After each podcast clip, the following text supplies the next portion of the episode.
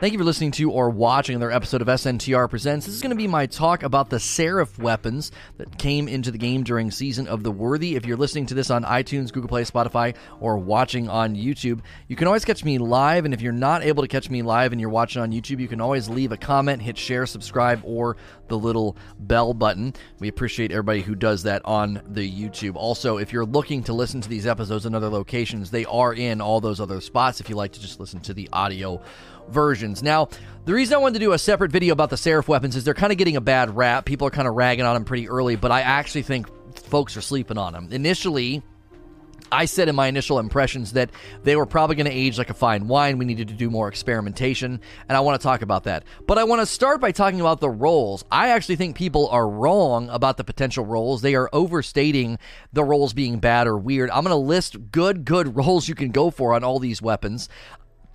And then I want to talk about the Warmind cells. The Warmind cells, if you've seen Ehroar's video or any of the other videos out there, they're actually really strong and can do some pretty wild and crazy things. I'm going to end by saying I think that they're kind of building. They're getting things ready for September. They're also probably testing and getting things ready for the future, the next game, the idea of having weapon and armor synergy. So let's just talk about the rolls. People immediately immediately jump to conclusions and went to light.gg and they're like these rolls are kind of weird, they kind of don't make sense.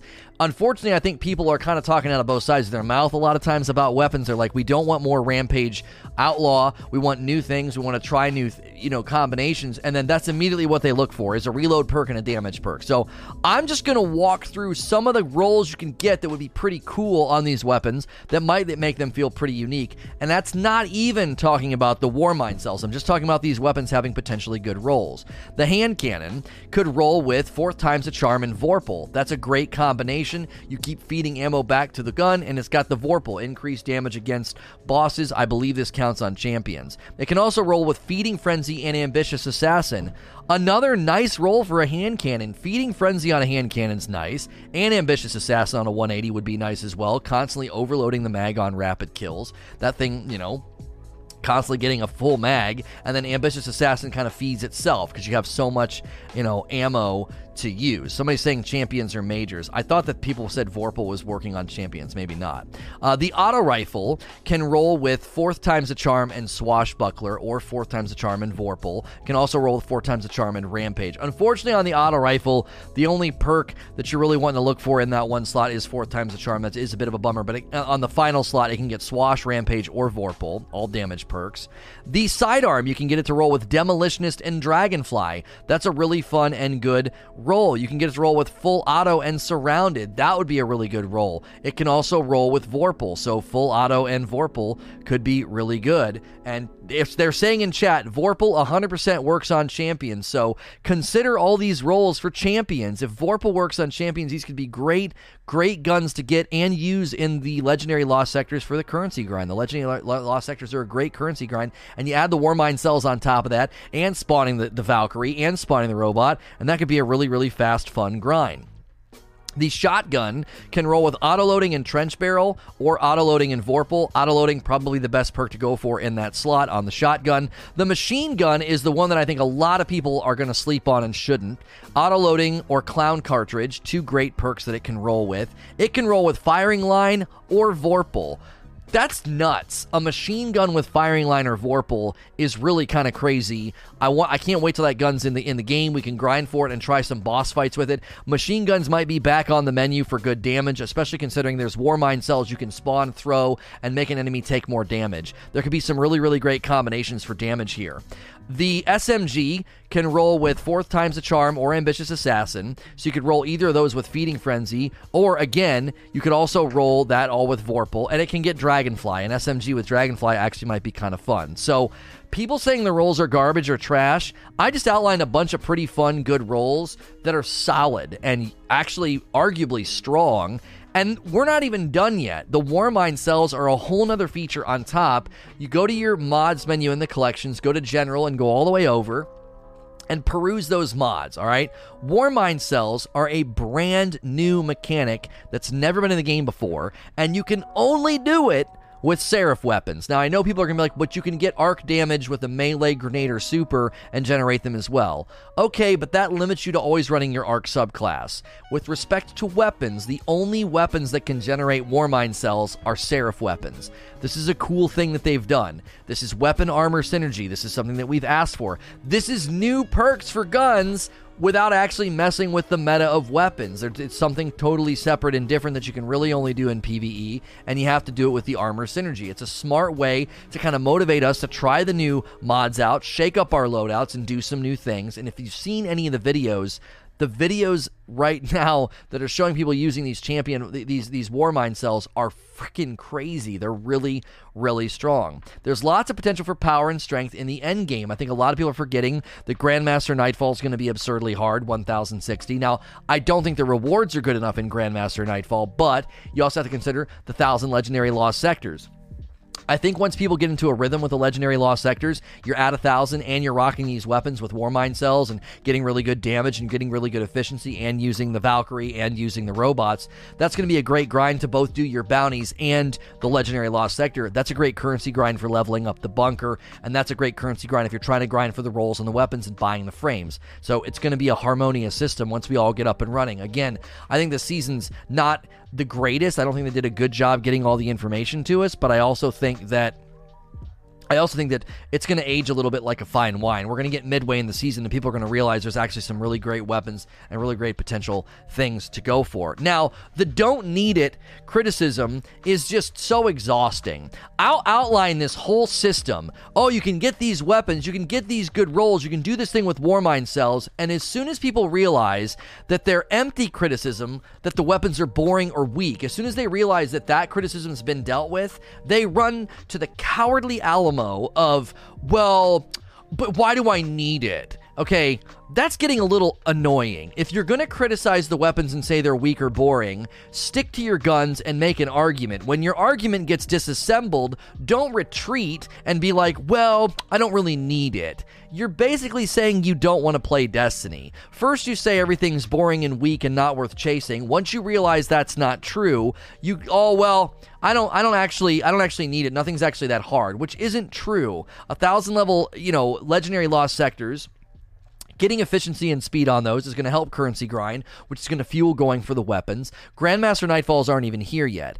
I will agree that Grandmaster Nightfalls need a better loot incentive, but you can't act like you don't need these when you haven't even played the hardest content in Destiny. We've never played something that is going to basically force you into a 30 a minimum of at least like a 30 power delta. You're not going to be able to go in there, even if you get to 1010 and get 20 on your artifact, you're still going to be 30 levels beneath the delta of the Grandmaster Nightfall. So I'm tired of running in that circle with people. It just shows you're not even willing to engage in a discussion. You just want to complain. I don't understand what game you've played for the last five years. Chasing weapons and loot and armor that you don't quote unquote need has kind of been what we've done for a long time. Now, that doesn't mean they shouldn't refuel aspiration. That's something Luke Smith addressed in his director's cut. But the running in a circle argument with people that are like, the loot's boring. When you show them it's not boring, they're like, yeah, well, I don't need it. Well, then don't fricking play and stop talking to me then. You're clearly not interested in playing because just looking for something to complain about. Lastly, let's talk about building. I feel like this is sort of a building uh, season in two ways. It could happen in one of two ways. These weapons will kind of drift out of existence around September because by then your armor won't be able to run the Warmind cells. And around September, I anticipate that being Weapons 2.0, Weapons 3.0, whatever you want to call it. That's when they're going to say, okay, we're instituting a new version of weapons that are stronger, better, more perks, more mod slots, whatever it is they're doing to make them stronger. And then that's going to be the beginning of, okay, now we're going to start sunsetting stuff. They're not going to sunset these weapons, but I believe around this time, people will naturally just sort of drift away from them because you're going to drift toward the new armor, and the new armor won't be able to run the War Warmind Cell mods. Now, keep in mind, you can keep that armor and keep those guns for a long time, at least the minimum of a year. You can take this stuff all the way into March of 2021 and continue using Seraph weapons and War Warmind cells if you really want to. I would hope by then they've really added a lot of better stuff into the game and a lot of better weapons into the pool, so you don't feel like you need to use ten and nine month old weapons. You'd be, you know, naturally moving forward in the new expansion and the new DLC. I believe these will get us to September. I also think another thing that's possible going on with this is they're experimenting with weapon armor synergy. This could come into play in both trials and raids. Having raid armor, trials armor, and raid guns and, and trials guns that synergize for those extra perks. This could be a way for flawless to come into the game, adept weaponry to come into the game. The perk doesn't activate until you're wearing something on the armor or doing something on the armor. This again is a way for them to create more power and more control over your loadout and not just get a god roll weapon, cr- go crazy with your stats on your armor, and they're kind of not connected. They're trying to build a synergy between the two systems, your armor investment and your gun investment. And I actually think it's a really, really good start. This could be fueling the next game as well, where we want to add more layers to the weapons, we want to add more layers to the grind without just continuing to either have power creep or giving you a bunch of weapons you've had before. So I think the Seraph weapons are very promising. I'm excited for them to roll out throughout the season. We've only gotten the auto rifle so far, so looking forward to trying out some of the other rolls. These guns are looking pretty sassy. I know people are getting the SMGs and shotguns and stuff because they're using the they're getting them from the, the the season pass. I haven't quite got there yet, but looking forward i think mostly to the machine gun we're going to go to q&a next if you're listening to this on itunes google play spotify or watching on youtube you can always catch me live and as always please like share and subscribe Thank you for listening to or watching another episode of SNTR Presents. This is going to be the question and answer session that followed my talk about the Seraph weapons. If you're listening to this on iTunes, Google Play, Spotify, or watching on YouTube, you can always catch me live. And if not, and you're on the other places, that's great. You can hit like, share, subscribe. You can hit the little bell button on YouTube. If you want to listen to the audio versions of these podcasts, they are available on basically every podcast platform. Just look for SNTR Presents. Going to jump right into the questions here. Wolfie plays. I didn't crop Q and A. I there we go. Wolfie plays. Do you think Destiny two will have a year four, or do you think it'll be Destiny three? Um, so there will be a year four because Luke Smith said there'll be a year four in Destiny 2. Like he actually used the term D2 year four. D2 it was like D2Y4 in his director's cut. So this September will start year four. I actually happen to think there'll be a year five. There's no reason to institute sunsetting this September that would go into effect 12 to 15 months later if 12 to 15 months later we're going into the new game. So I actually think that the game will not launch until the earliest would be 2022 because 2021 just doesn't make any sense uh, as a as a as a launch date. They're they're at the present time there is literally no reason for them to launch it that early because of all the things that they're doing. They're setting up. I think that they're, they're just they're setting up too many things that would last for too long. Uh, a system-wide change, a system-wide change this September to institute sunsetting that wouldn't go in effect until September of 2021. That makes zero sense if Destiny 3 is landing in de- in 2021. I'm of the opinion that they should launch in 2023. And I know people are like, oh my gosh, that's such a long time. I think 2022 could be the cruise down year. That could be the year we get almost nothing. It's more of a live team year. It's Rise of Iron and then, you know, little little teeny things. And I know people are going to be like, the game is on life support right now. These gauntlets look awesome with the bow by the way. Look at that. That I like seeing these gauntlets in the screen. These are the righteous gauntlets. They look really good with a bow. So somebody's saying we're doing that right now. I knew somebody was going to say that the game's practically on life support right now. No, it's not. I, I, the live team is certainly not in charge of what's going on right now. You're not going to get trials. You're not going to get all these these different activities and loot pools from the live team. I don't think so. If that is what they're doing right now, then more power to them. Like the more time and energy they can put into Destiny 3, the better if they're already putting the game on a skeleton crew and the skeleton crew is giving us what we've been getting, then I am actually impressed. I, I actually think what we're getting right now is is is pretty sizable to do it every three months because basically if you're going to do it every three months that means there is presently a team working on the summer and they were also working on the summer when they were delivering the last you know the last uh, season I just, to me, it's clear that if you're going to get content every three months, they're going to have to, they're going to have to set up teams that work on stuff for, I don't know, six to nine month intervals. So anytime you're getting a season, you're looking at like one team's work that spans, you know, six to nine months. And to me, I don't think you can do that with a skeleton crew. It's called parallel development. Luke Smith talked about that in his first director's cut. One team is working on one season while another team is working on another season. And to me, I actually think that that's totally fine.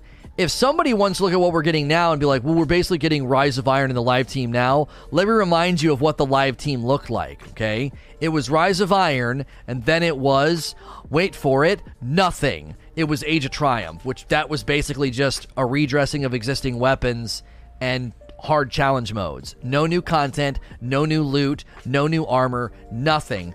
So if you think we're on the life the live team life support skeleton crew now, you're not even remembering properly what happened when they took over. We got Rise of Iron, which was the Plaguelands, Archon's Forge, and a raid and two strikes, and that was it for a year.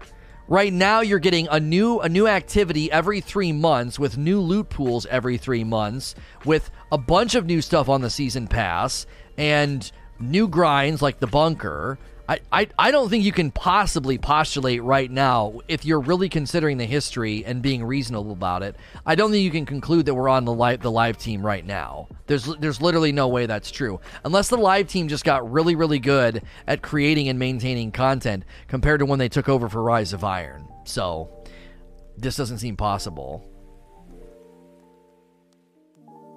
Um. Parasito, do weapon perks need a sunset system? They keep adding new perks, and I don't think seasonally locked availability is giving mods enough time in the spotlight. Um, I don't necessarily understand your position here. You're saying I don't think seasonally locked availability is giving mods enough time in the spotlight. I'm not sure which mods you're talking about, so I'm going to talk about the first part. Do perks need a sunset system? I'm going to be honest right now, and I'm going to tell you what I hope that they do. And I know people are going to be like, you're freaking crazy, Lono. I don't think there should ever be damage perks on weapons ever again. I think they need to get rid of them. Now, if you want to add damage perks on heavy weapons, okay, now we can talk about maybe firing line and Vorpal. But even then, you really narrow what's even what's even worth going for. You know, if you want to do damage perks, maybe you could do damage perks that really uh, go in a different play style on something. Like increase damage against majors, increase damage against I don't know, increase damage against bosses, something like that. I really really think that damage perks are the biggest problem. Because as soon as as soon as you have a damage perk on a gun, you're like that's all you need. You don't want anything else. Why would you not make the gun stronger? I, I don't know. I feel like that that's where the war Warmind cells come into play, and they're more creative and more exciting. Um, 12 months from SMG says Rip Purple. That's a red badge. Taito Parliament with two months. Thank you. 28 months from Dump Fear, Thanks for always putting out the great content. Nosebleed with three months and three months from Avelino. Guys, sorry about some of those subs are about 20 minutes old. I didn't see those. Sorry about that. I don't know. I feel damage perks are. I don't like using the word lazy, so I'll use the word easy. It's kind of like a damage perk's not not difficult. It, there's nothing creative about it. It's like get a thing and more damage. Do a thing and get more damage. Um, we had damage perks in D1 and they were and they were balanced. Well, damage perks are in a better place now, but it's still it still just tends to be the only thing that it just doesn't feel like anything else matters. It's super hard not it's not, it's so hard not to use a damage perk. It's like why would you not use a damage perk? It's going to make the gun stronger. It, it feels kind of stupid to not use a damage perk.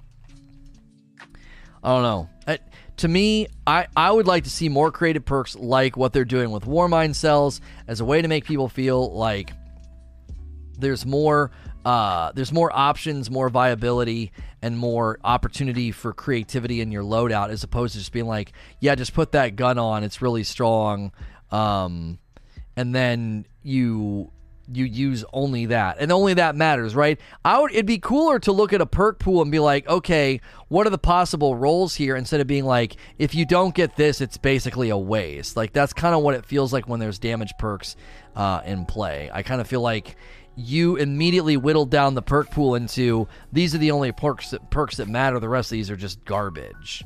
Um, what if damage perks had a negative to them, like increased damage but less accuracy and reload? See, there's there's I think there's a possibility there. They did that with like hand laid stock. It gave you great stability, but it hurt range. Brace frame gave you really, really good stability, but it it, it shrunk the clip, it shrunk the mag. Um I don't know.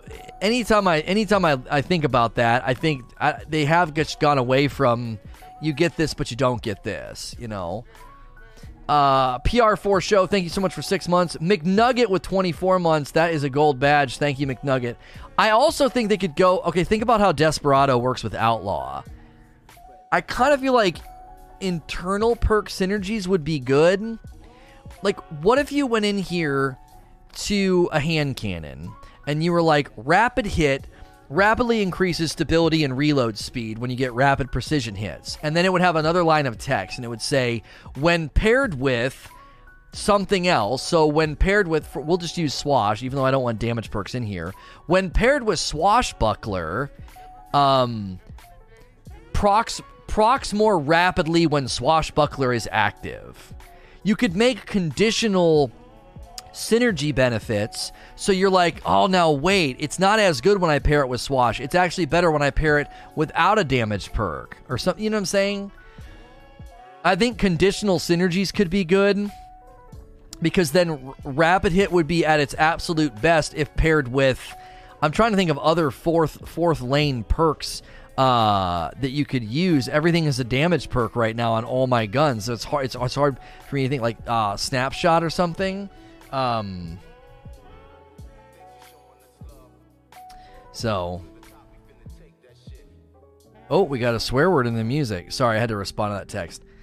Destiny community's not ready for that stuff. I don't know. To me, I'm like, what if Rapid Hit worked better when paired with Snapshot? Because snapshot and rapid hit to me sound similar in their theme right? It's fast. You're it's it's snappy. It's rapid. And so when paired with snapshot snapshot is faster when rapid hit is active or something. Um rapid hit slaps with triple tap. Yeah i, I think yeah, Zen Moment. Zen Moment in Rapid Hit could be good because you could pair that with an auto rifle. And so Rapid Hit is is you know procs faster when paired with Zen or something, or Rapid Hit makes Zen more effective. I don't know. I, I feel like there's there's a lot to be said for just not always um, not always gravitating towards damage perk, damage perk, damage perk. I just continue to think that there is more to this game than damage perks. Um, and and pairing pairing Desperado with Outlaw is just the beginning of what I think would be good good good perk synergies.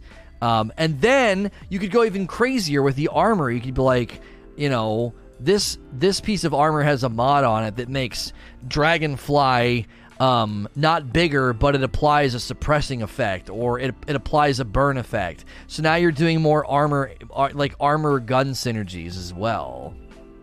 I don't know. Everything's better paired with Zen. There you go. Our our DM. Do you see damage perks or reload perks as the most important for primaries? Yeah, very related to the last question. Definitely, they are like the most important right now. Do you think Bungie should introduce weapons that are the same, like Seraph AR, but have multiple archetypes, like the AR being a 450 or a 720 version? You know, I don't necessarily have an issue with this, but I I don't know if the game is ready for here's a weapon and it's got different archetypes. One's a rapid, one's an aggressive, one's a this, one's a that.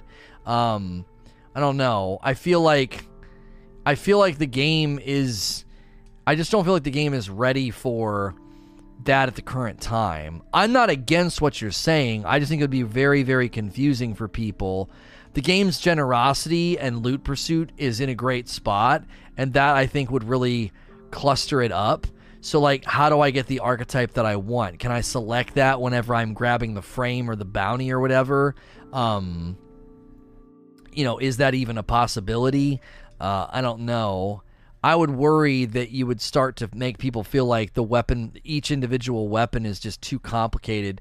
But they could get there eventually. I'm not saying they can't do it. I'm just saying it, it, it would lead to a lot of. I think it would lead. It would be it'd be really tough to balance.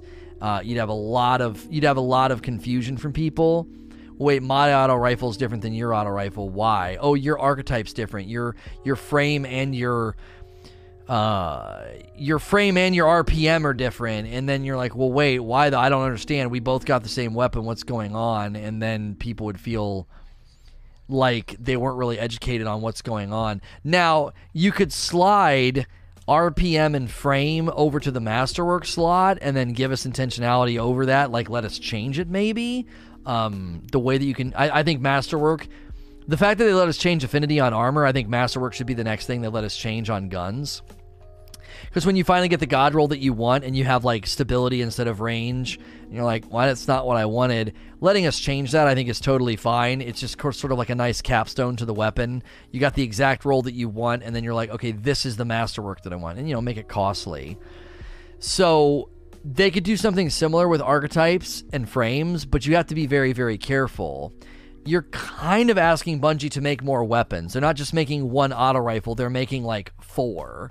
Because if you, depending on how many archetypes and art you know you would give them, you'd have like what adaptive, precision, and aggressive. So that's three guns instead of one, which means they've you're kind of to a certain extent that feels like people would just say, "Oh, they're just reskinning the same weapon instead of giving us three weapons, they're giving us one weapon and just changing the frame and it looks exactly the same or something." Does that make sense? Like I'm not saying not to do what you're suggesting. I'm just also seeing a lot of the problems that might arise from it because it is a uh, it is a loot based game, and I think loot variety is better than like loot variety within the weapons. Sometimes, not all the time. I do think you want weapon variety within the with the perks and stuff. Morris Lono leveling to be ready for new activities aside, has your view on the season changed at all now that we're more into it? Um, it seems like there is more to come that could have some sustainability. Well, I, d- I definitely think I definitely think that this is going to age like a fine wine. You have to understand something. When I was making my criticisms about a 980 public space event, I think sometimes people misunderstand and they like want to talk trash to me like you're just a casual, you don't like hard content, you're just arguing for the casuals. No, that's not it at all. I'm saying as an entrance point to the season, it's super unwelcoming. I'm not going to suddenly stop playing and not level. I know that in a week or two's time, the content will be easier for me. That wasn't my issue with it. My issue was this is a terrible entrance point for the content. It's, it's way more important for the content to be fun and accessible right off the rip instead of being like, oh, it's, you know, you got to go level, you got to go grind. I, I, think people always misunderstand when I criticize. They think I'm arguing for myself. And it's like, homies, I always do the grind, I always do the leveling, and I always play the content. Now, I didn't focus on pinnacles last season because I didn't feel the need to, but by and large, even when I complain about something like that, it's not me being like, well, this isn't fun for me. I'm like, this is terrible for new play, like new returning players, players who haven't been playing as much. This is an awful, awful way to have them coming back into the game Uh, that was my main issue. It's one of those things where it's like, I know as the season progresses, I'll be totally fine. I'll go into that public space. The hive mind of the player base will start to understand what the frick they're supposed to do. And there you go. You're off to the races. The content's way easier now. I never thought it was going to be like perpetually difficult. I thought they're just going to, I think, push, unfortunately, push a lot of the players that want to play the new content out of the game to be like, well, I got to go level. I don't want to do that. I did all that during Black Armory and Drifter and Opulence, and I don't feel like doing that again. And I think that's a legitimate complaint. And that's where I was coming from at it. I was coming from the lane of like, this is not receptive. That's my issue with it. You don't want people booting up the first week and then being motivated to quit. Now, the PVE numbers are strong. We'll see how long they last. I happen to think once we get into the second week, they're going to be hurting because people are going to continue to play and feel like they're dealing with the bad leveling. It always took about two weeks, and then a lot of people were like, I'm done. I can't get the drops that I need. I'm not leveling up. Because you're always going to have those people that bite the bullet. They're like, oh, it's fine. I'll level and whatever. And then. They, after the, after they've after they've leveled for a couple of weeks, they're like, "I'm sick of this," and then they're gonna walk away. It have, have it happened before. It's not it's not a, it's not a new concept that that people that people try for a little bit and then they feel like they can't they just can't do it anymore. They're like this is not enjoyable. Parasito. Should there be perks or mods that only interact with certain activities? Seraph Tower events, strikes, etc. There's be more compartments to the game to allow some cool builds and hyper tweaking this is another one of those ideas where I'm like, this sounds great, but I'm also sort of like, it also sounds like you're going to basically create more problems. And here's what I mean I used to argue for this. I would argue for contextual perks. I'd be like, have perks on weapons that are only active or on armor that are only active when you're on a certain planet or in a certain activity. Okay? Now, that sounds great until you have a stupid amount of armor and a stupid amount of guns for every activity. Now, your suggestion is in a good spot because your suggestion is basically, well, make it mod related. So you don't have to have 18 different armor sets. You go into your armor and you move things around with the with the mods. I like that. I would just be curious how it would be executed on. Because right now, I'm getting really tired of going into content and being like, oh, it's overload. Let me go into my gun. Let me change it to overload.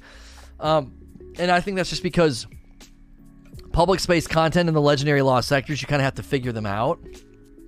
And at least in the legendary lost sector, you know you're going to be like running it a couple of times, and so you know, you know that you're going to be going back in with the loadout that works. Right? Oh, I know this is going to work. I know that I've got the right gun. I've got the right mods, etc. I just don't know how how open people would be to this idea that every activity they go into, they got to kind of like change their mods first. Like, oh, I got to put all my strike mods on. Um, I got to put all this on. I got to put all that on. I wonder, Paris, if a better version of this would be a. Do you know how in Elder Scrolls Online and in Diablo, they have like the Paragon score where you like indefinitely level and you add like percentages to certain things. What if there was, and this might be something they could do on the, maybe not the artifact, but it'd be some other page. It could be like an armor specialization page. So you would spend that season investing into specialization perks that are active when you are in strikes, that are active when you are in Gambit. You don't have to go and do anything. You don't have to go turn anything on. You don't have to go swap any mods out, right? You're like, nope, yep, I got all that stuff unlocked and it's great. When you pair it with these things over here, it does really, really great things. It's a really, really strong build and it only works, you know, in, in these places.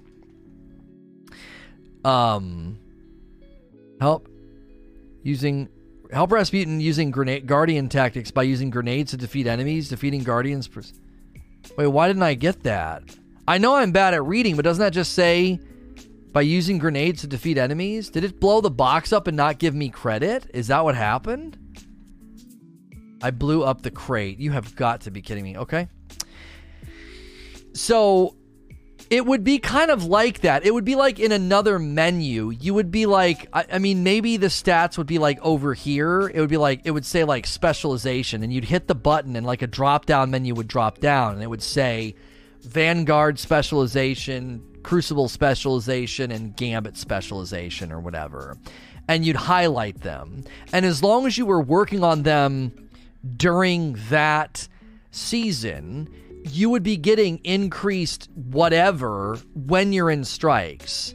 So you don't have to like go into your menu and be like, okay, I'm about to do strikes. I better go put all these mods on. You'd be like, no, I've unlocked strike specialization. So I get, you know, increased ammo drops on rapid kills, higher chance rate of heavy drops from majors, you know, things like that that you're unlocking, which would then I think come into play when you go in to do a Grandmaster Nightfall. I got all the specializations unlocked. I got my Seraph weapons. I got my, I got this and that. You know, I got all these things. Gambit specialization. Well, you got to be careful because I feel like the armor in Gambit got really, really problematic, and I think arguably kind of ruined that game mode. Um, invaders, especially the invader perks, are just have got to be the silliest thing that I've ever seen. Like so overpowered. Um, so overpowered and broken. Uh, okay, did that one work? Okay, that one worked. All right. Um, oh, and I got my grenade back. So, to me, this would be a way of doing what you're talking about. Like, I don't know if they could get away with. I don't know if they could get away with doing a multi multi mod system where you got to go in and swap your mods for strikes, you got to go in and swap your mods for Gambit or Crucible or whatever or raids. I do think the raid mods and the Nightmare Hunt mods were a nice touch because it was like, oh, there are mods for the raid that help you in the raid, like enhanced relay defender, but you don't have to run the raid armor. You can just run the mods. You have that freedom on your armor to wear what you want without feeling the need to go in and and switch all your armor around. Um so to to me I feel like that's a great system that that would give you that feeling of like I'm investing in my my players' power and and and and prowess in the game uh, without without the need to have like 18 armor sets or 18 different mods and you're swapping all your mods you know? If anybody wants to join me i'm gonna pop some bounties I'm trying not to do too much gameplay during Q and A because it is distracting and it makes me kind of like lose my train of thought. But I am wanting to finish this bunker before uh, reset because then the, the, whole next week I could be saving up for next bunker. Um, so I I like the idea. I like the idea of there being this sort of push to having strength in certain activities, but there's also a danger of over baking the cake where every time you go into an activity you're like i gotta do this. Now now i say all that and a loadout system would solve everything i'm talking about. You could literally have a mod configuration loadout that you configure and you could have four or five of them and you're like oh i'm about to do strikes. Boom. It goes through and it changes all your stuff it changes all your armor, and you know you got all the mods. Because like you might you might run a void pair of gauntlets and strikes, and you might wear a solar pair of gauntlets in Crucible or something. So loadouts would obviously be a huge solution for that. But again, that's a whole new system they'd have to build to support the system that you're talking about. I think a loadout system in the system that Parasito's talking about would basically land in the next game. Melodic Gamer. How often does the Warmind cell spawn when you get kills with the Seraph weapon? It's random. I would say one in seven kills. It, you know, one in ten. It's it's. I think the only problem with it right now that I feel is you're gonna need the one mod that lets you throw them. If you can't throw them, I think you're gonna feel like they're just always landing on the ground and everything's already dead. Is the biggest problem. Or it lands on the ground and you're like, okay, great. There's one person left being able to throw them, I think, is going to be a huge thing. Part of me feels like they should let us throw them intrinsically. I'm not necessarily sure I agree with being like, no, you have to run a mod if you want to throw them. They seem sort of built from the ground up to sort of require throwing them. Um, because the because of the nature of what they do, you kind of want them in the best possible place. But I also think Bungie's kind of like, well, you know, we're we're not going to give you the ability to do that. It's too much power. We want to make sure these are slightly reined in. Because, truth be told, I mean, they are really dadgum strong. I mean, I think that's part of the problem is as strong as they are, you're, you know, you're gonna you're gonna need to have them slightly reined in, and I think that's one of the ways they've reined them in. I don't know. To me, to me, they would be their best if they what if throwing them lowered their drop rate? And if you're not throwing them like if you if you opt to not run them if you opt to run the mod that um that allows you to throw them if you opt to run that mod that throws them it lowers their drop rate. But if you're not running that mod they're dropping more often or something. I don't know because if you're because if you're gonna make me run the mod to throw them, it's like uh, you're almost admitting that like that's a needed thing. That's a needed perk. You you you're going to want to have that, and I just to me that feels a little unfortunate to feel like no, I yeah you've you've got to run the mod to throw. It's like well I've got to disrupt my whole play player like my my my whole loadout my mod system just to have the ability to put these things where I want them. So. The reason Given how the mods are more important than the rolls, how can Bungie make the seasonal grind better for such a system? Mods dropping does not have the effect on finally getting a god roll. I don't understand your question. Mods are more important than the rolls on guns? What? Oh, you're talking about the Seraph weapons. I'm sorry. So the mods are more important than the rolls. No, that's completely untrue. That is an ina- that is a very very inaccurate statement. The rolls on these guns really do matter getting a firing line or a Vorpal on the machine gun, getting a fourth times the charm with Vorpal, or a feeding frenzy ambitious assassin, like there's going to be some rolls I think like demo Dragonfly on the sidearm or full auto Vorpal. I, I definitely think the rolls do matter. I don't think the mat the, the rolls are just oh they're garbage, throw them in the trash. My point in bringing up the rolls was there are good rolls in there. Everyone acted like they were garbage, and it's because they saw Feeding Frenzy in the final lane. And everybody just started jumping to conclusions about how, well, these guns have trash rolls. So when I brought up the rolls, I wasn't bringing them up to be like, oh, these rolls are amazing and mind blowing. I was just kind of being like, there are actually good rolls in there. So that to me is is the is the point that I was making. I wasn't trying to act like the rolls don't matter. The mods are significant, but I actually think the rolls are are, are solid. Um, Slug, hey Lono, do you think Destiny needs something like the Kanai cube from Diablo 3 passive perk housing? You got to be careful with this because the, the, you know the the Paragon ranks and the and ESO Elder Scrolls Online does the thing where you keep ranking and getting little percentage benefits those are games that are built around a, a, completely different system of feeling powerful. So the idea that you know you're you're gonna you're gonna run you're gonna run this game into the ground until you finally get all these percentages up. I just don't feel like this is a game where you can keep adding percentages to stats. Eventually, you'd have to reset it, and then what's and then people would feel like, well, why did I spend all that time investing in getting little one percent and two percent buffs here?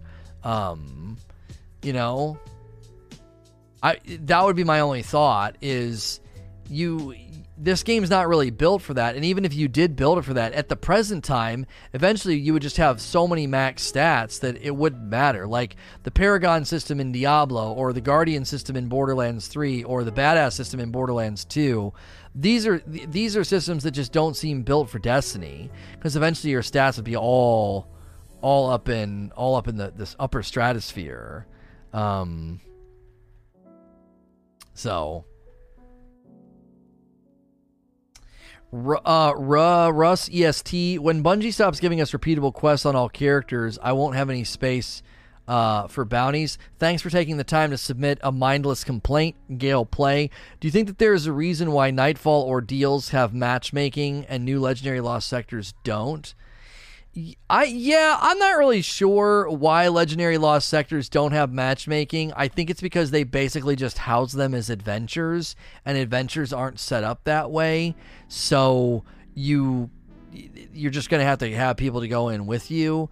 Um I get that people are frustrated by the lack of matchmaking. Unfortunately, I think a lot of this game has infrastructure that was built before they realized just how many people were going to really want matchmaking for like every activity. Um, there, there's always been stuff in the game that just doesn't have matchmaking, but then there's stuff like the public space where there's people around, but you're not match made with them. You know, I, I don't know why. I don't know why they didn't do that with adventures. I'm sorry, legendary lost sectors. I, I like running I like the idea of running them solo once I'm strong enough just to kind of take a crack at it. Because then I can work on bounties. But again, I think this is striking at a, a larger problem in Destiny where bounties are driving people apart, not bringing people together. And so if I could grab all my bounties and throw myself into a legendary lost sector and feel like, oh man, this is great. I'm getting my bounties done. I don't have to worry about people stealing kills. And I'm getting the currency at the end of the legendary lost sector. We are cruising. We are killing everything. I'm getting bounties. It would feel really good, right? I. I think there's a there's like layers to this problem. More matchmaking and more activities and more of a drive to play together. I think is the right choice. So but I don't know if they're in a position to make system wide changes like that right now. There's definitely a feel in the game of, yeah, some of this stuff's kind of set. And since it's kind of set, they can't make a bunch of changes right now. They can't decide to suddenly add matchmaking to adventures or suddenly give you the ability to share your bounties. Um, and what and what Zach in, in chat is saying, you know, summon upgrade your bunker and you can summon a heavy frame that does a lot for you, and you can get the the Valkyrie. Now that's not comforting to somebody that likes to play with other people. I mean, you're definitely. I think there's definitely a risk with some of the content structure lately with the heavy lean on bounties. It's going to be weird if all of a sudden in September everything is all about playing with other folks. You're going to be like, "Well, I'm really used to running solo for the last I'm like the last 12 months I've been living in a lost sector by myself and running content by myself and all of a sudden you're making this it's like when the teacher announces a group project, everybody like internally groans. They're like, I'm gonna have to stand up and walk around and talk to people. I just want to sit here and listen to your boring le- you know, your boring lecture. and so I I just I think there's there is a risk right now is that they're kind of lulling us to solo sleep. We're just all getting sleepy and like everything just feels like we should be able to play it solo and then there are people that are like, well, where's the matchmaking? It's like, well, you know, we've all been soloing stuff for so long. Bungie's kind of getting away with a, a, lot of no matchmaking and stuff. There's also a lot of people who've been playing for five years who have people they're enjoying playing with. Uh, they've got people that know what they're doing. They, they, they can use LFG. You know, they can they can lean into the lot of lanes that are there they can send messages to people in the tower hey you want to go run these activities and, and things of that nature and i think that a lot of the times that's where i do. I think that's where the rub is is like you want people to play the way that they want to play. You want people to be empowered to kind of do whatever they want. But at the same time that that grates against. It's like, well, I would like to run solo because I want to work on bounties. Well, this guy wants to matchmake, so we made it matchmaking. So if you run a legendary lost sector, sorry. Oh, well then I'm not going to run legendary lost sectors. You just drove me away from the content. I'm going to go to another lost sector and just work on bounties because I don't want to have to chase and fight over enemies. I'm I'm working on enemies. Now, the matchmaking could land no problem if bounties were not interfered with by the people that you get matched with. Like, doesn't matter if it's a pre-made fire team or a match-made fire team. The fire team should be able to share the kills for the bounties. If you're getting kills that I need and I'm getting kills that you need, it's just be filling out the bounties. Now, you might need to do a fire team debuff where if you get a kill, it counts as a half, and if I get a kill, it counts for the whole. And then so you're not actually taking away my progress. You may be slightly slowing it, but the fact that I can just throw myself into matchmaking and not worry, and you're helping, you're literally using a weapon that I'm not, and I'm getting like half a kill credit on my on my bounty. I think that'd be great. And then the only other issue you'd have is people like, well, I don't want to play with others. I want to solo some stuff. You need the option to like let people solo stuff. Um, you need you need to give people that option to what was it called? Uh, firewall. You need we need the option to do firewall to say no. I'd, I'd really prefer to run this content by myself. I don't want to run it with others right now, and you're able to go in by yourself.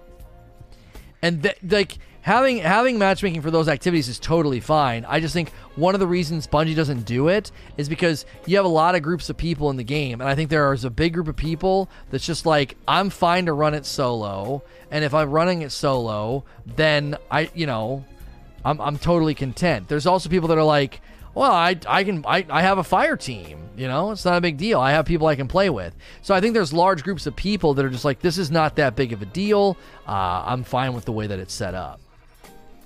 Long term, though, I think the solution to what you're saying is twofold. Bounties need to function no matter who you're playing with. I should not feel like I'm competing for kills with a fire team. And then if they do that, then it's like, yeah, go ahead and matchmake. I don't care. I grab my bounties, I go into the legendary lost sector. Doesn't matter who I'm playing with. My bounties are getting completed. Maybe they're getting completed a little bit slower because maybe you're telling me I need to get shotgun kills. And somebody in my fire team is getting shotgun kills and I'm not. Well, as long as I'm close by, they could just count as assists on my shotgun kill bounty. Well, then you could get all the sniper kills, and he could get all the the sh- the, the shotgun kills, and that's kind of lame because you're sharing them. Who the frick cares if I'm gonna grab bounties and you're gonna grab bounties?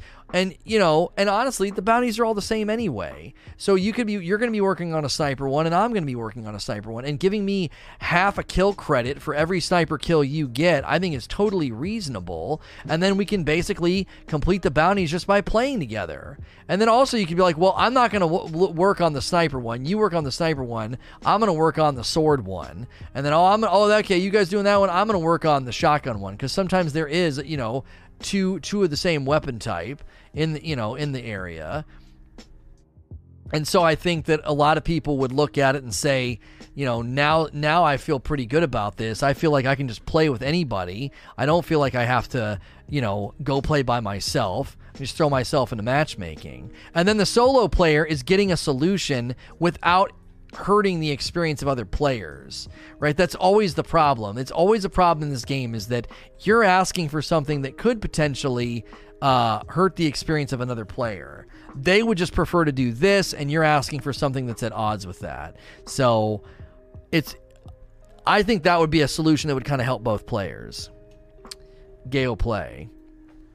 Do you think Seraph weapons and Warmind cells are just Bungie's testing ground for even more crazy mechanics like orbs with heal AoE when shot? I mean, I said this in the video. I, th- this could be them testing things. This seems like this seems like a pretty easy observation to make. I don't think they're just throwing stuff into the game to. I'm not saying that like I'm not trying to insult Gale here. What I'm saying is I think it's pretty I think I think you're on the money. I think it's a pretty reasonable and easy thing to assume that like yeah, they're testing this out. They're not just throwing random things in the game. They didn't create 18 or however many like however many mods there are just for the fun of it. I think they're experimenting with armor and weapon synergy.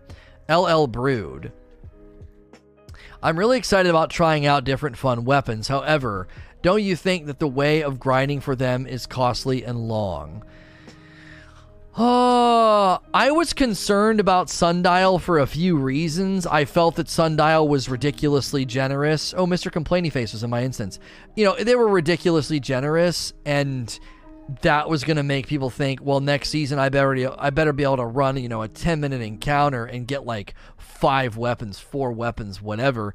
I was worried about that. It was kind of like when Menagerie had the glitch and they took away the glitch and everyone's like, well, Menagerie sucks now. And it's like, if the glitch would have never been in there, you never would have thought that. But it's kind of like when you go back to your favorite sub shop or, you know, you go to Qdoba and the person that you like to get food from is not behind the counter and they don't give you the heaping, they don't give you the heaping spoonful of the chicken. They give you like a normal amount of the chicken. You, you get angry about that. It's like, well, your buddy was being like absurdly generous, and that's why you were getting so much chicken, and it kind of spoiled you, right? Like, that's not the normal amount of chicken. The normal amount of chicken is here. So it's like when they took away, when they took away the the glitch in the menagerie, everybody got angry. And it's like, well, it wasn't supposed to be working like that anyway. It's hard to get mad about that. The same thing's happening now, I think. I think the sundial was so ridiculously generous that people are like, people are like, dude, where's the freaking guns? Like, I'm not getting anything. You know, they're like, where are all, where's all the loot?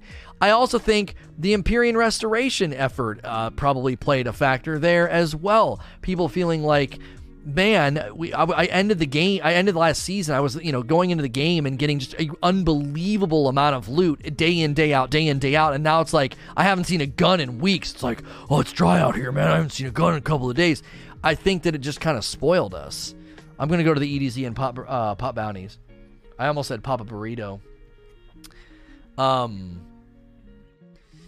So it's one of those things where you know I I think people just need to maybe lower their expectations at the beginning. It's going to grow. It's going to get more efficient with time.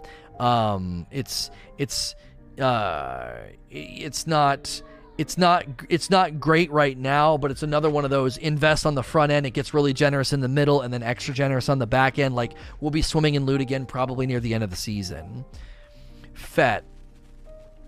Do you think that the Seraph mods would have been better served to just be weapon mods instead of armor mods, or at least not have them tied to mods to specific armor affinity like solar? No, this is this is how it should be. This is the painful decision. I really want to run this. It's going to give me an end game benefit. Okay, well, make a sacrifice. That's what that's what a, an armor system like this is intended to do. It's essentially min-maxing. Well, I put all my points into strength. Now I have nothing for agility and health. This sucks. No, it doesn't. That's a natural restriction built into the game. You can't just stack everything up. Now, I know somebody might be like, well, but Lono, I love my loadout and I use this gun, that gun, and this gun. And in order to use the Seraph mods in the way that I want, I can't because of the affinity. Again, it's a brand new mechanic and benefit in the game that if you want to use it, you kind of have to make those hard decisions. It's a it's a nuclear bomb on the battlefield. You're to have to make some decisions to decide whether or not you you're to be able to use the new stuff. Uh it I'm just gonna hop on inquiry. I'm gonna I'm gonna join on you for the XP. So I think people always misunderstand in this. Yes, you can because of generic armor mods. Yeah, but you're kind of robbing, you're kind of hitting us from both sides there, Eugene. That's not necessarily a solution. Like, look at the affinities. Look at, like, the, you got some in here that are five and four, three, four, and five. I mean, that's a lot. And then generic mods cost more too. You know, like, but I tend to agree with you. That's the hard decision, right? You're not absolutely capstone. It's like, well, I have to take off my resilience mod because I have to run a generic mod because now I have to be on solar instead of void. So the generic mod is still there, enabling you to have the reload that you want. The generic mod costs more because the war Warmind cell is is solar instead of void. Again, that's the hard decision. That's you crafting a build. That's you analyzing, you know, and and doing like a risk assessment. Like well i'm gonna lose this stuff but you know I, am gonna gain this i'm gonna gain this over here as a as a benefit. So to me i think this is just part of the new weapon system. Here's what's interesting to me. People make and make demands and speak about the armor system as if it existed some other way in the past. Like I, I'm just genuinely curious. When in the past could you equip a mod on your armor that generated orbs on the ground that you could just blow up at will or throw, get healing, damage, and resistant perks from that ball on the ground? When did that exist? Okay, I'll answer for you. Never. Since it never existed, why do you have expectations about the freedom of equipping it? Like, well, it shouldn't have affinity. I should be able to put it on anything because that's making me change my loadout. Yeah, that's kind of the point. Here's a brand new mechanic. If you want to interact with it, you're going to have to make hard decisions in your loadout. It's like saying, well, I, I love that they added this new rocket launcher, but it'd be really great if it was a kinetic weapon so I could run a rocket launcher and a grenade launcher. It's like, well, hold the dadgum phone. They, like, there's intrinsic restrictions in the game for a reason So you're not running around with a kinetic rocket launcher, an energy rocket launcher, and a, and a, and a heavy rocket launcher. Like, there's just intrinsic restrictions in the game. It's always been that way. That's what that's that's that's kind of what min maxing is. It's the idea that if you're going to invest in something, it's going to be at the cost of something else, and so you're you're you're sacrificing one stat uh, for another. And I think that that's that's actually exactly where you should where it should land. It should land in a way where you are you are feeling that sense of achievement and that sense of accomplishment when you're taking the time to invest in a loadout that you had to kind of comb over and, and sort through and figure out. So, what shader did I get for doing that? Oh, Midnight Exigent. Oh, that's actually a really nice shader. I really like that. It's almost all silver with a couple of yellow highlights. It might look different. It might look different on uh, on different items, but that I really really like that. Let's try it on the line in the sand. So when you fully max out a bunker, you get midnight exigent. Yeah, it's just it's just all silver with a little bit of yellow on the highlights. That's nice. Let's try it on the recluse with the new recluse thing. Ooh. Yeah, that's cool looking, man. I think that's nice. That's a nice little shader there.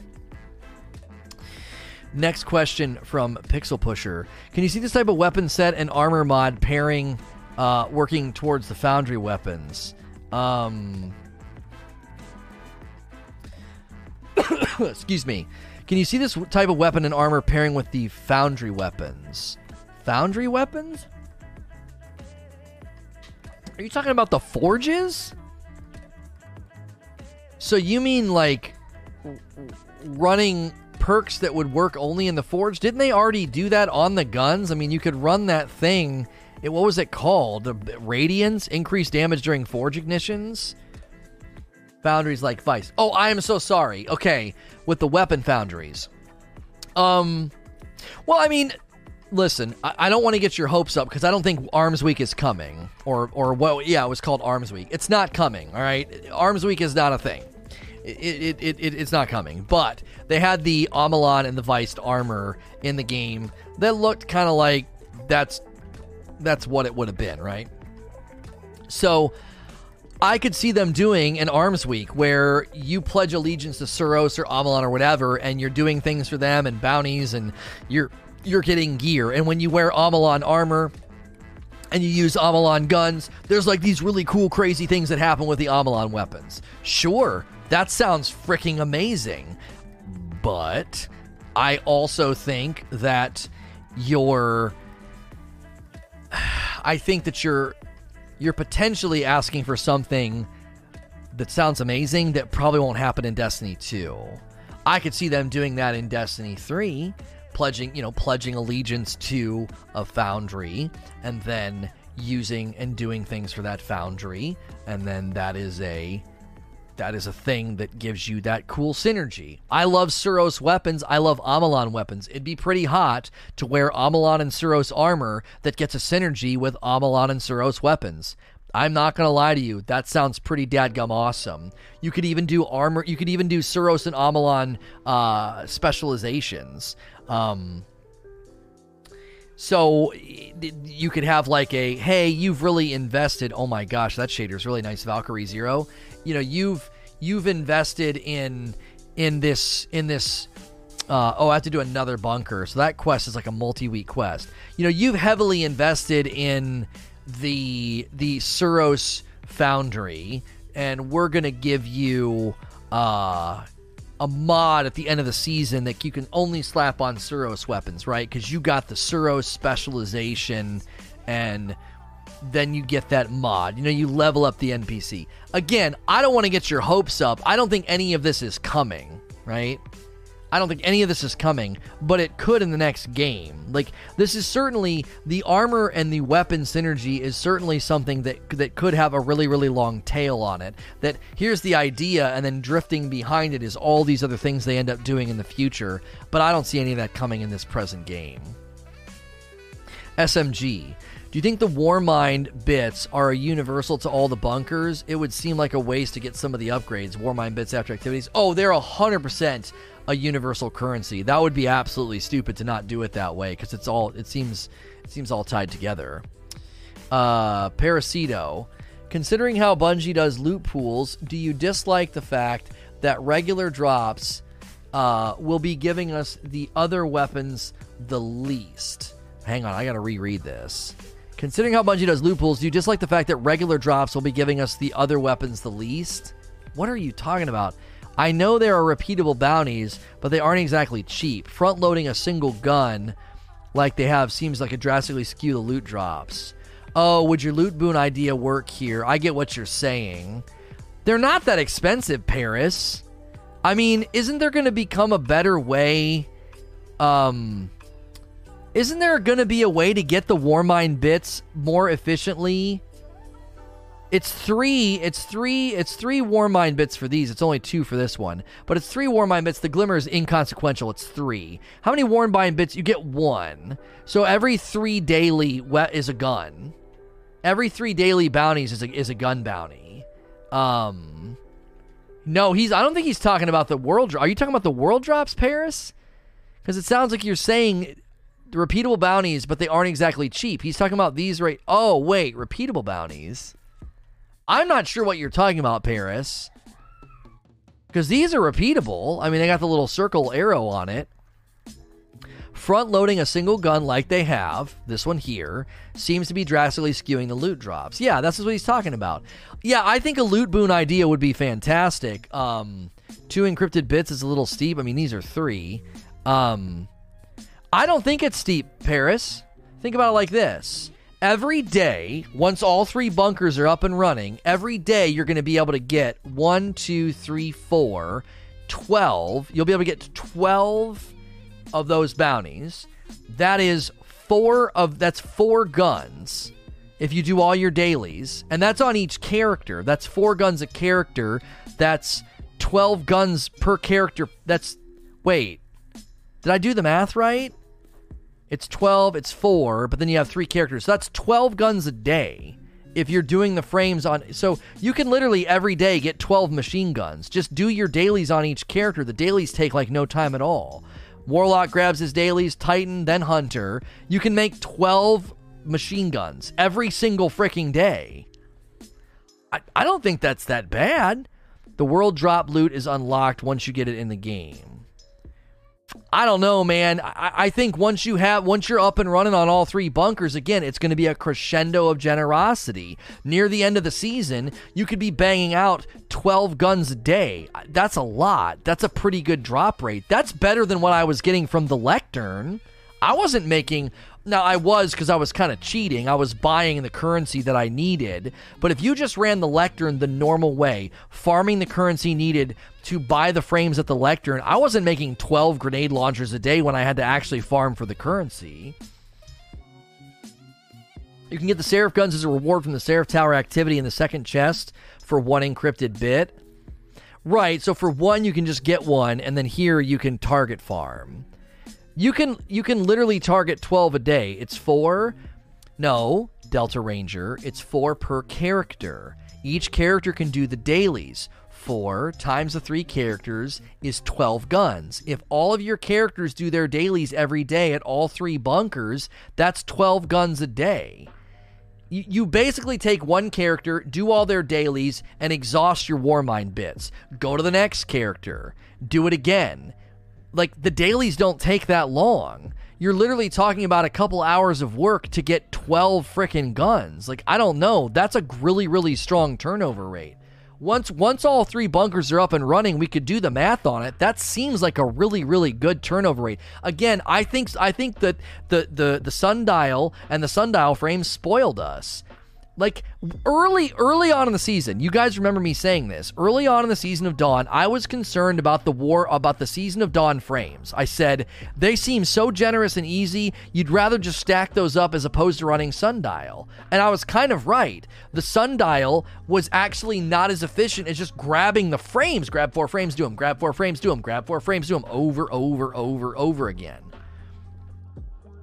Seems like a reason to run strikes. You could do the dailies and strikes in Crucible and get more bits from there. Yeah, that too. That too. I'm not saying the volume of the guns is low. I'm saying the spread is low. Right now, you can only intentionally farm the auto rifle. That means our loot pool is weighted toward the auto rifle. I I get what you're saying. I do get what you're saying, Paris, but I do think that they've leaned more towards the frame being the grind, so you would grind for the frames. So I can't even get I can't even get these all anyways. Like Moon's got to hit rank three, and then I can do the sidearm. The Seraph, the IO's got to hit rank three, and then I can do the hand cannon, and then all Seraph bunkers. So when I get the hand cannon, I also get the machine gun. So those unlock at the same time. Um, what do these do? Reroute power to the Seraph Bunker's point defense system, allowing Rasputin to assume control and neutralize scavenging combatants. Rerouting power comes at a cost. Automatically clears the Seraph Bunker of enemy combatants for today and the rest of the week until reset. So you could spend your bits and then come in every day and just it's already done for you. I don't know why you would do that. It's not hard to clear at all. So you should unlock the mods at the bottom. They're nasty. Yeah, this one does additional solar damage. I want that one because I'm already using the solar damage one. And this one is become charged with light by rapidly defeating multiple enemies with the explosion of a Warmind cell. I don't know. I don't run a lot of the charge with light stuff right now, so I'm going to hold off on that one. Next question. Uh, Dank Jewel says, What do you think of Clown Cartridge being on a rocket launcher like the Trials one? That's a step in the right direction. I think rockets are still in a terrible place. I don't think that's enough to help them. Remy. I'm not a PvPer, but I've read that the Trials weapons don't have many rolls that would work well in PvE. Do you think that this, coupled with a PvE focused mod system, like the Seraph weapons and mods, will be the new norm going forward. Seems like a good way to keep weapons in their lane or open space for potentially more powerful perks. I feel like they talked about this. I don't think in their mind it's ideal that some of the best weapons for PvE were in PvP. Now, that's a challenge, right? The Recluse was good. Well, of course, if it's good in PvP, it's going to be good in PvE. Why would it not? Um, so, to, to me, it's like, okay if if if they make a gun good in PvP, it's just it's going to be good in PvE. I think the mountaintop was a weird anomaly. They didn't anticipate auto loading, basically turning that weapon into a god killer. It was like, oh, it's another grenade launcher, like that can just just shoot really fast. Not that fast, but you get the point. Recluse was just a weapon that, in general, because it was so good in PvP, of course it was going to be good in PvE. It's it, it's a damage buff. It's a it's a damaged buffed quickly uh, reload. You know what I mean? Weapon. It, it quickly reloads and gets a damage buff. Of course, it's going to be good everywhere. It does the things that you kind of need a weapon to do everywhere. So I don't want to read too deeply into this, Remy, and be like, oh, from now on, PvP weapons are going to be trash in PvE and vice versa. I don't think so. Mm, I mean, right now, the Beloved is one of the best snipers you can use in the game if you don't want to use Revoker, and that's a PvE destination weapon. And Spare Rations is really good. That's a PvE destination weapon. Uh, Mindbenders is a great shotgun. That's a PvE destination weapon. Now, the Revoker and the Hardlight are a great combination. Hardlight is not, I would not consider that to be a PvP destination weapon, but the Revoker is. Revoker's only getting its day in the sun because of the fact that it generates ammo when you miss, which is kind of dumb because baiting shots is nice. And then you're sort of giving somebody another try for being bad or making a mistake. Um, so the the standard that you're hoping is kind of starting, I just wouldn't hold your breath on that. Destiny is too um, the the efficiency in PvP and PvE, they're too close in hemisphere. There's too much overlap for what you're what you're you're you're saying to be rigidly applied from here on out. The angry Texan. Do you think Seraph weapons weren't given the god tier perk combos because of their exclusive ability to spawn Warmind Cell? These cells, coupled with mods, seem to be extremely powerful. Okay, here's the thing you're missing. You must not have heard my talk. The weapon rolls are actually good. People are. I'm, I'm, I'm serious. People are just dumb. they went to Light GG. They saw Feeding Frenzy in the final lane, and they're like, "This sucks." It's like, wait, wait, wait, wait.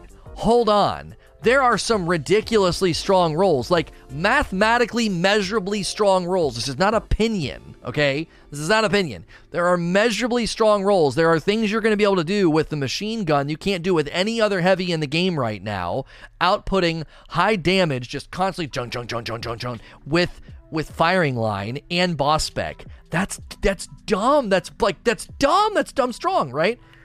I'm not saying you're dumb, angry Texan. I just think a lot of people came to this conclusion. They're like, oh, the brawls are bad. It's like, no. And I know you can be like, well, good is subjective, it's opinion if you can use math to prove, D- prove DPS efficiency and lethality, that's not opinion, that's fact. You can decide whether it's worth it or not. Sure, we're not talking about that. We're talking about the lethality, efficiency, and the viability of the gun and endgame content, and some of these rolls are unmatched. You can't get an SMG with Vorpal or a Feeding Frenzy Ambitious Assassin gun. You can't get guns that can run uh, autoloading in Vorpal on a shotgun. That's a, that's a brand new thing.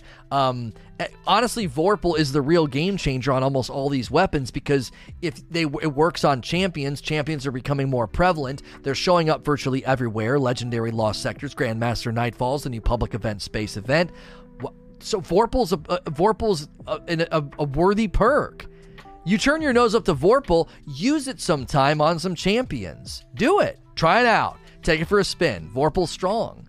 But everybody's sleeping on it because they're like, well, when am I going to use a primary on a boss? And it's like, well, uh, champions are considered bosses, you know?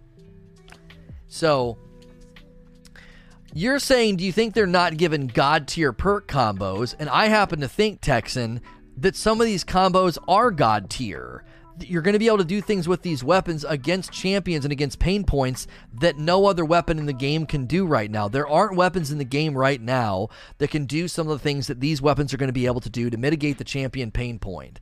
And to me, that's got that's presently god tier, right? You are wrong. Vorpal won't make those guns usable. You're, you're not even making an argument. You're just making a statement. So if I run a let's see here.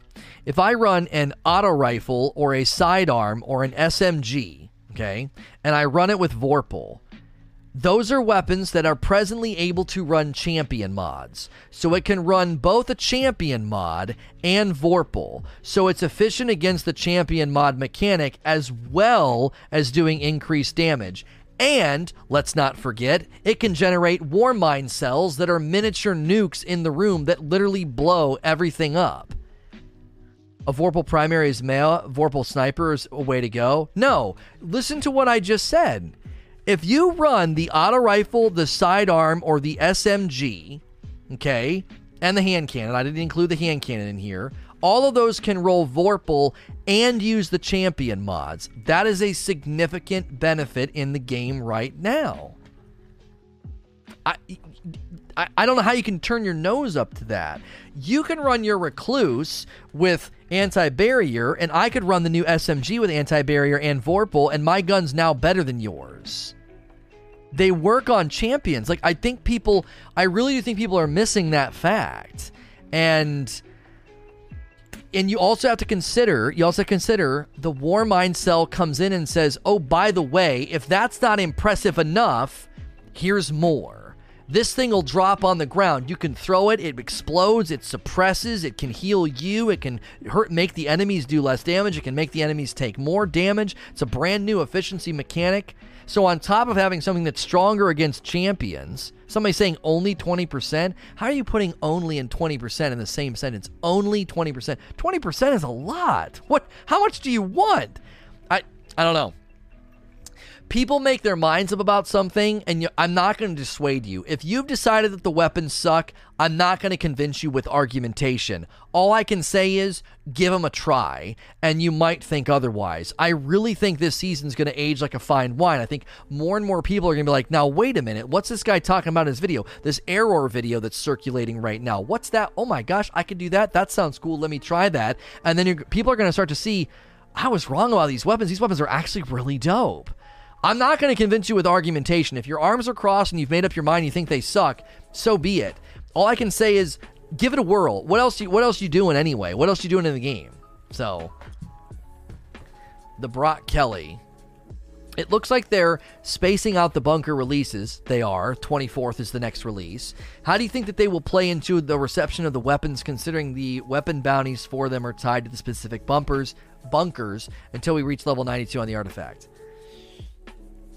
This is where parallel development can start to rear its head again. So the team working on Season of Dawn does the exact opposite thing. Within the first month, we had we could get everything, right? It was like it was the first the week week 1 was the first two obelisks and then week 2 were the next two obelisks. I think that's how they did it. And you could blitz those son of a guns and just get them all the way maxed out and you can get all the guns, okay?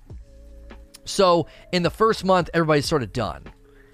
In this situation, you're not even going to be able to get the next gun until the 24th, which is the third week of the season, and then that's going to obviously require grind. Now you can prepare. Like right now, my first bunker's done, so I can save up for the second, which means I can save up, you know, save up for the one after that, and so forth. I can always kind of have a rolling balance of of currency for the next. Now that doesn't that doesn't necessarily mean that's true for the rest of the community, though. The rest of the community might be like, oh my gosh, this is taking forever this is where parallel development's rearing its head a little bit. There's a pretty sharp, dis- distinct difference between the rhythm of content and loot in Season of Dawn and the rhythm of content and loot in this season, and I think people don't like it. They're like, "Wait a minute! Last last time I could work on all this within the first month.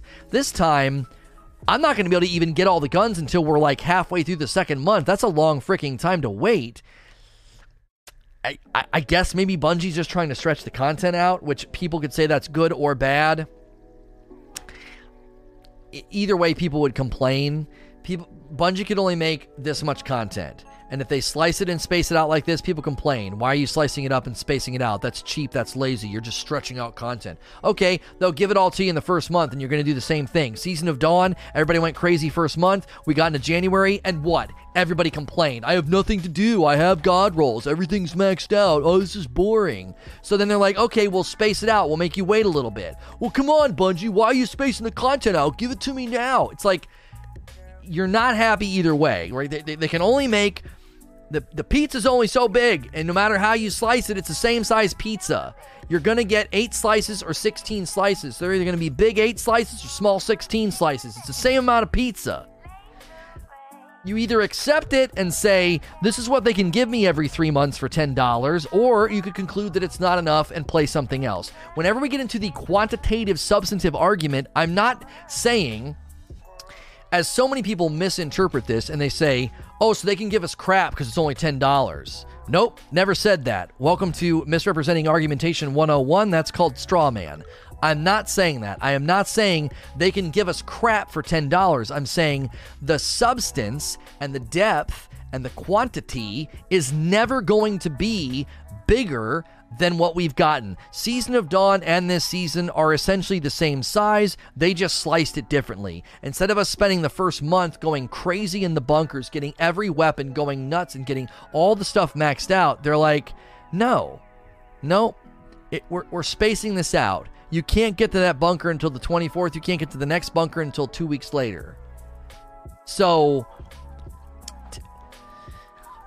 I, I, don't necessarily know if anybody if, if that's what you're looking for sometimes it's okay to admit you're just not going to get what you're looking for. Like it's okay to say i am not going to get the substance and the depth out of this that i was hoping for but what I am getting is new activities, new content, and new loot every three months that I can engage with at the degree that I think is worthy of my time.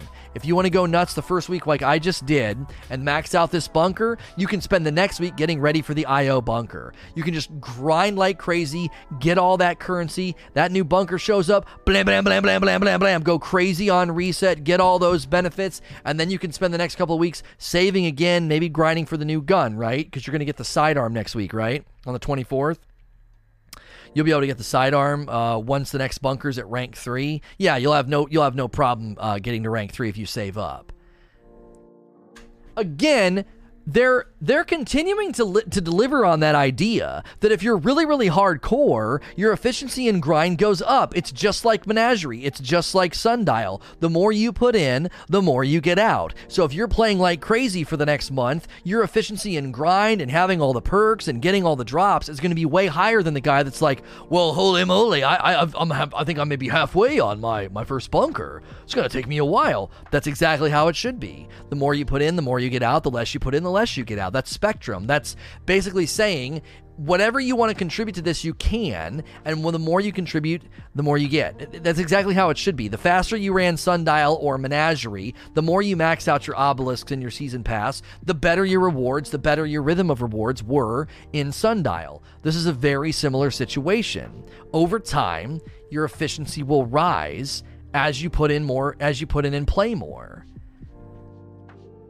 The only difference is you can't do it all in the first month, so it's kind of like you're always carrying a balance into the next bunker, which you might not think it, but that's a benefit to you. You're going to get to the loot grind faster. You're going to get to the grind where it's like, now I can focus on getting god rolls instead of just focusing on the bunkers. You'll get there a little bit earlier. Just like people that got to level 92 last season and were able to get the extra perks on their sundial weapons. You got to a place where your loot was better a lot quicker than everybody else that again is spectrum. I, you know what I'm saying? Who's reaching 92 this week? Oh, I, I don't know how close I am. I, I feel like I've been doing a lot of bounty. I'm not even close. I'm in 20. I'm in 27s. I'm not even close. 92 is way out of my reach. A random weapon is available for purchase from Rasputin. Guardians are limited to one weapon per day. So, I've just not been slamming bounties. I haven't been. Marine. With weapon and armor synergy, should they create even deeper complex builds, or should they avoid this to avoid people needing whiteboards to make competent builds? I think complexity is is a question they're probably having. Like, how complex do we want to make this? Because it can be too confusing to the user. I'm not saying people are stupid, but in general, usability tests for any UI design, whether it's a video game or a website, the minute someone's confused, you have a short fuse of their attention before they're like, "I'm done. I don't. I'm not doing this." So, the complexity is a question I'm sure they're dealing with all the time. Like, how complex do we want to make this? How simple can we make it? That's certainly a question because they do. I think they do have a lot of casuals in the player base that like the game, but if they're confused, they'll just be like, "This is stupid." And that's not a fair assessment. They'll do it, but that's I know it's not a fair assessment, but that's that's a common thing people do with technology. Too hardcore. Do you think next weekend, with the artifact being nullified, we will see a more filled out weekend? I do. I think you'll see the number go up this weekend. I also think people just generally stayed away because they weren't leveled up yet. It took them a while. It's still it's it's still RNG leveling. Tito says, I know you stated that Bungie should, should have done a stream to explain the Seraph weapons and the Warmind mods, but Are you glad they're in the game? I think they open a wealth of possibilities. Oh, of course. Of course I'm glad. Listen, hear me out. When I say they should have done a stream, it's because I think it's good. I'm like, the bunkers are confusing, but they're awesome. There's a lot of depth here. The Seraph weapons with the Warmind cells are awesome but nobody knows about it. The public event is actually pretty good, but nobody knows what the frick they're doing. Now, it, that's getting better, right? The hive mind of the community is improving. One stream would have solved a lot of that. I say they should have done a stream because I like them. That's like that's like where my motivation comes from. Eric, not Seraph related. Uh, PS4 Trials had a 2-0 card, matched twice in a row with a 6-0 card. Does this mean matchmaking does not work? It's still early, homie, so they could have been having problems getting people in your region at a card state. I'm gonna be honest with you. I'm gonna be real honest with you. If somebody's on a 6-0 I would rather them get a good connection and unfortunately match against you on your 2-0 than have them match out of region just because they're 6-0 and then they lose their lighthouse run because it's like sorry man nobody in your region. Here's a laggy game. Like i think the integrity of connections needs to be protected more than some sense of like you need to be protected from a 6-0 team.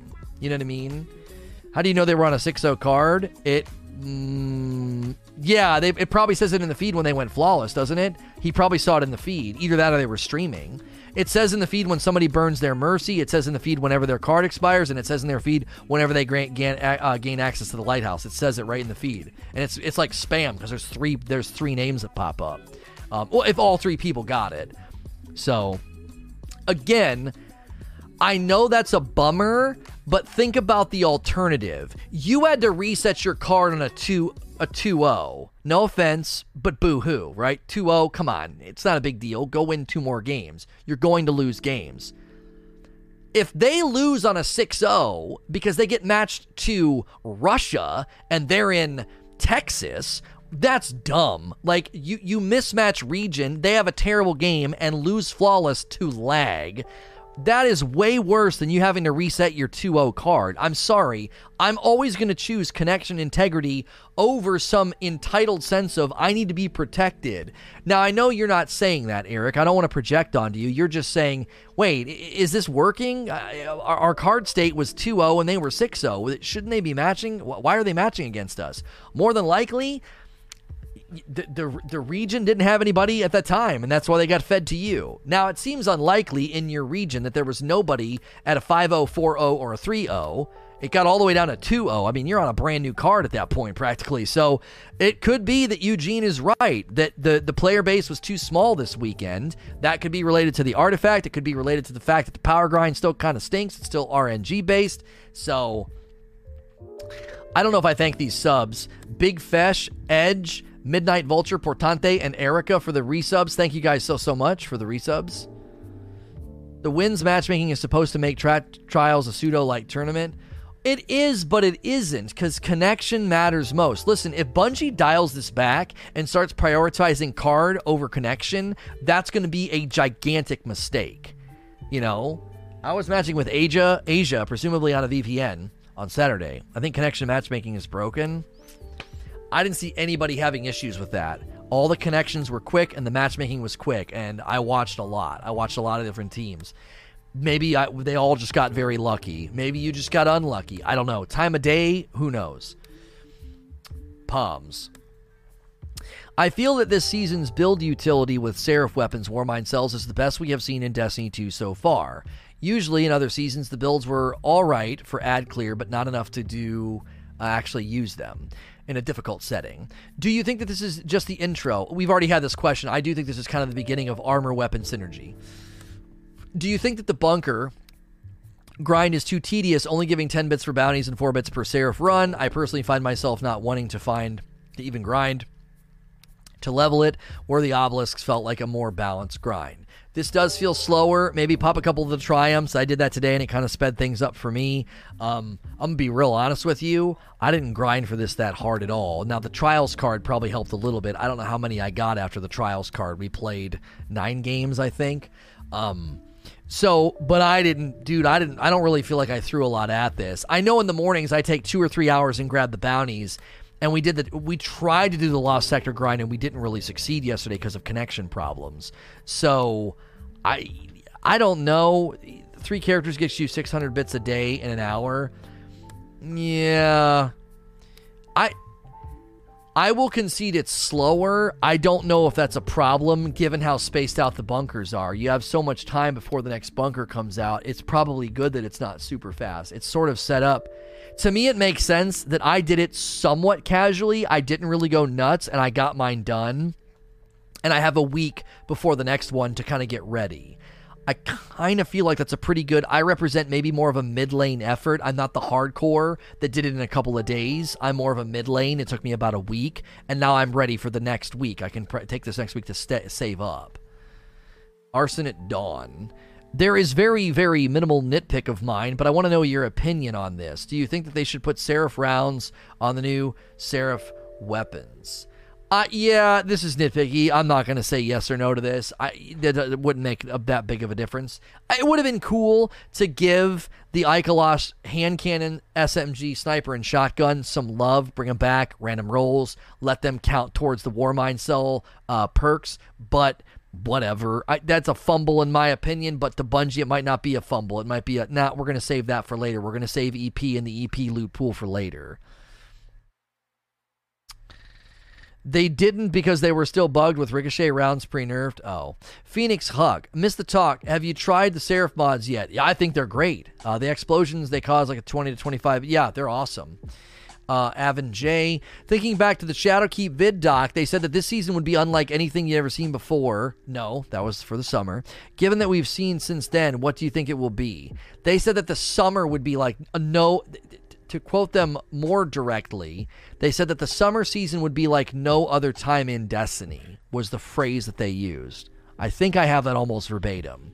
And so you're not there yet. That's next season.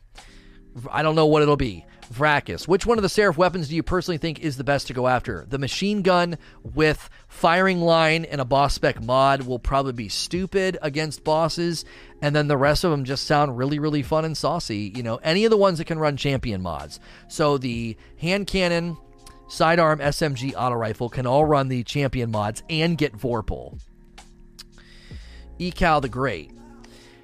Do you think it will get a, we will get a new boss encounter for the Seraph Towers later in the season? I have no idea. I don't think they're going to change it much. It seems pretty set.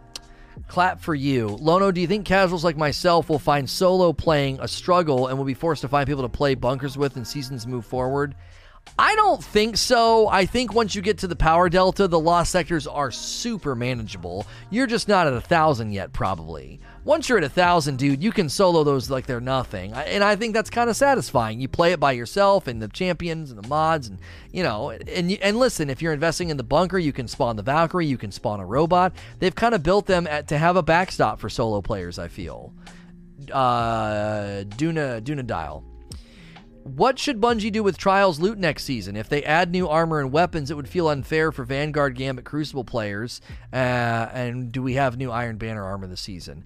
I don't know. I could see them bringing back the next armor set. There was another armor set from D1. They could do that and some more weapons to bring back. Those would still be quote unquote reskins. And then in September, it could be all new. Shadow Hunter. Do you think Bungie is banking on the feel of the Seraph weapons being good to overcome the lack of damage perks? The submachine gun feels better than most SMGs. Right, and people are forgetting that Vorpal is a damage perk, and if you're playing content with champions, that's a helpful perk. So I think people are really, really missing that. I think unfortunately, it should Vorpal should be re- respect to say increased damage against bosses, champions, vehicles, and guardians in their super. It should say both. People are seeing boss and they're like, when am I going to use a SMG against a giant boss? If they realize that it did increase to champions, I think people would p- be thinking a lot differently about all these guns with Vorpal. Dream Vision. Speaking of Diablo 3, later in the game's lifespan, it got a feature where you can re-roll one perk slot uh, you just wrote a paragraph about re-rolling. I don't want re-rolling anything in Destiny. We don't have enough diversity and stat stat depth to do any re-rolling. I don't want it. I don't want any re-rolling. The only thing I'm comfortable with people changing is affinity on armor and the masterwork on a gun. Do you think the bunker cost is too expensive even to someone with a lot of legendary shards? It costs 245 shards to fully upgrade the bunker. So, do we think the next bunkers will be as expensive? Down well, I mean, I don't know, man. I, this you're getting into territory that I'm not prepared to talk about. I don't know what the average legendary shard total is for people. Uh, I would think that while they're grinding, the reasonable amount of drops that they're getting would provide them with the shards needed to do that. 245, you're getting you're getting 3 per drop. I mean, how many armored how many pieces of loot to drop to get to 245? I, you know, if you're only getting 3, okay? If you're only getting 3, that's 245 divided by 3. That's 81 drops. I don't know how many drops you get on average in a day. Um, Hmm. I'll do it once this segment is over. So, 245 is cheap. Yeah, I would think most people aren't sitting on zero. So, I don't know. JD Gamer. Hey Lono, with weapon retirement coming out next year, what do you think Bungie should do with the old content that's just sitting there like Menagerie in the Forges? Everybody that watches my content knows my answer to this. Repurpose them, dress them up, make them new again, make the weapons and armor dope. Do you think that they're using parallel development to get a feel for what's preferred or just to have different pacing? It's it's it's both and. They have to do parallel development because if not they can't give us content. So there's team A, team A, B and C. So team A is working on Dawn while team B is working on on Worthy and team C is working on the summer. Because if they didn't do that and they weren't all working at the same time, you wouldn't have anything in the summer and you wouldn't have anything right now. Parallel development is a requirement as well as a way for them to kind of feel out what we like. It's a both and. Lock and load. Do you have a desire for them to change the grind system? Uh, on the face of it, every season is the same thing bounties. I personally cannot find myself grinding. Well, it, listen, if you go to Luke Smith's director's cut, I believe he, he very like transparently concedes that the bounty grind right now is not ideal. It's basically the main thing people do. So I, I don't I don't think that that's that they're going to leave it there. Last question from Janky. Do you think total numbers of flawless runs should be taken into account when matchmaking in trials, or would that affect matchmaking too much? I got this question yesterday. Listen, I get it, okay? If you haven't gone flawless yet, and some triple stack team that's gone flawless 48 times matches you, and, and, and gate keeps you out of the lighthouse, okay? I know that's a bummer. I do. But there's a part of me that's kind of like, sorry, that's the way that it goes. There's really strong players in the mix that love to win. I know people are like, oh, they're gatekeeping the lighthouse. They're gatekeeping the lighthouse. Listen, I, if you add any semblance of skill based matchmaking to this, it's going to really, really hurt the player pool. It's going to hurt the player base. It's going to hurt the playlist. One of the beautiful things I saw in all the streams I cast Game's over, right into the next game. Game's over, right into the next game. Do you want to know why? Because there's not a bunch of junk in the matchmaking. Well, let's see now. They've gone flawless nine times, and they're going to match against a team for their lighthouse run that hasn't gone flawless yet. We should find somebody else. Well, you just slowed down matchmaking. I know it's not an old man doing the matchmaking, but like that's hy- that's a, that's a hyperbolic example to show you like you don't want to clog up the matchmaking. It's also endgame PvP, Trials of Osiris. It is the pinnacle competitive environment. You will get your face kicked in. It's going to happen. If they start to ruin the experience of people going multi flawless and make their and they, they make their matchmaking take forever, you're going to dry up the player pool and hurt the player base. So, new updates out. We're going to check out this it in rides a pale horse, a quest to get the fourth horseman. If you're listening to this on iTunes, Google Play, Spotify, or watching on YouTube, you can always catch me live. If you're here right now, be sure to click follow and turn on notifications so you don't miss this segment. You also don't want to miss my brand new segment in my new network, the SNTR Network and Split Screen. It's my competitive casting desk coverage of games like Trials and other competitive environments. So make sure you're following the channel. I'm going to keep streaming. We're going to check out this exotic quest. For those of you listening elsewhere, please like, share, and subscribe.